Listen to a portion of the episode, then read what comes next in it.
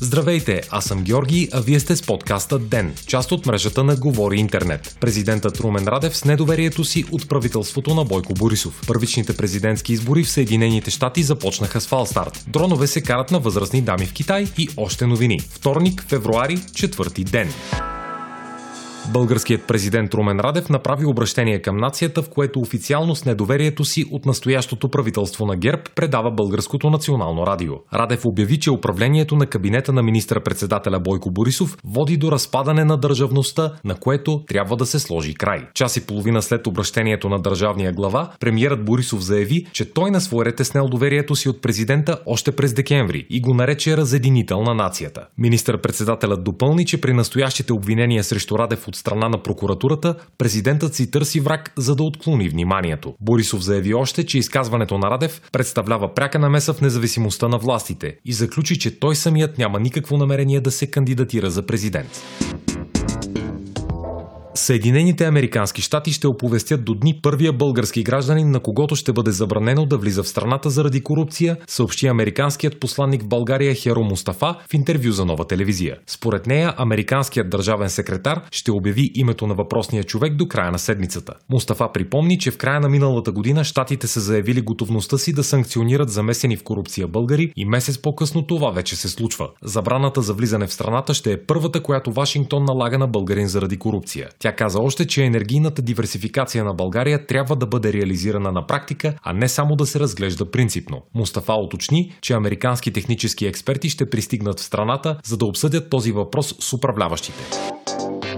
Първичните президентски избори в Съединените Американски щати започнаха с технологичен провал, съобщава CNN. Гласуването за излъчване на кандидат от страна на Демократическата партия се проведе тази нощ в щата Айова, но все още няма обявени официални резултати поради системни грешки в приложението за регистриране и преброяване на гласовете. Повечето социологически агенции и местни информационни източници дават превес в надпреварата на сенатора от Вармонт Бърни Сандърс, който оглави и по-голямата част от предварителните анкетни проучвания. Според други институции бившият американски вице-президент Джо Байден е спечелил най-голяма част от вота, а трети инстанции присъждат потенциалната победа на Пит Бутиджедж. Социологическите агенции са категорични, че Сандърс е получил най-голяма част от гласовете на младите избиратели, а мнозинството от по-възрастните гласоподаватели са предпочели Байден. Президентът Доналд Тръмп побърза да усмее демократите за изборния фалстарт в Твитър и се обяви за победител в първичните им избори. Следващата фаза от кампанията ще бъде в щата Нью Хемпшир, където първични избори ще се проведат на 11 февруари. Bye.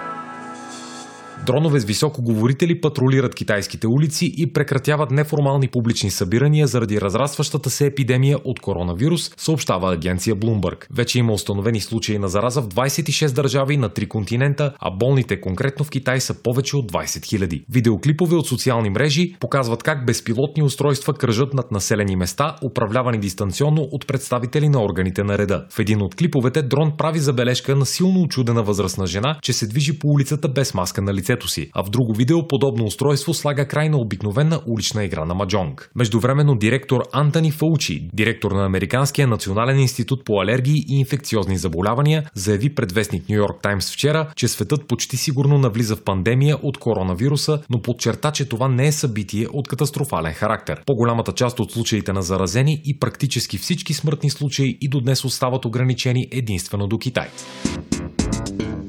Скандал с опит за медийна цензура избухна на Даунинг Стрит номер 10 в Лондон вчера, предава агенция Reuters. Политически репортери бойкотираха брифинг на британското правителство, след като екипът на премиера Борис Джонсън опита да забрани на някои медии да присъстват. Лейбаристската партия вече поиска да се направи официално разследване по въпроса. Най-високопоставеният съветник по комуникациите на премиера Джонсън, Ли Кейн, е опитал да забрани на репортерите от Huffington Post, Independent, Mirror и други да влязат в фойето на залата, където е трябвало да се проведе събитието. Колегите им от BBC, Sky News, Telegraph, Financial Times, Guardian и други обаче също са напуснали в знак на протест. Тактиката на Кейн напомня на тази на американския президент Доналд Тръмп, който също се е опитвал да не допуска на събитията си репортери, чиято работа не му допада.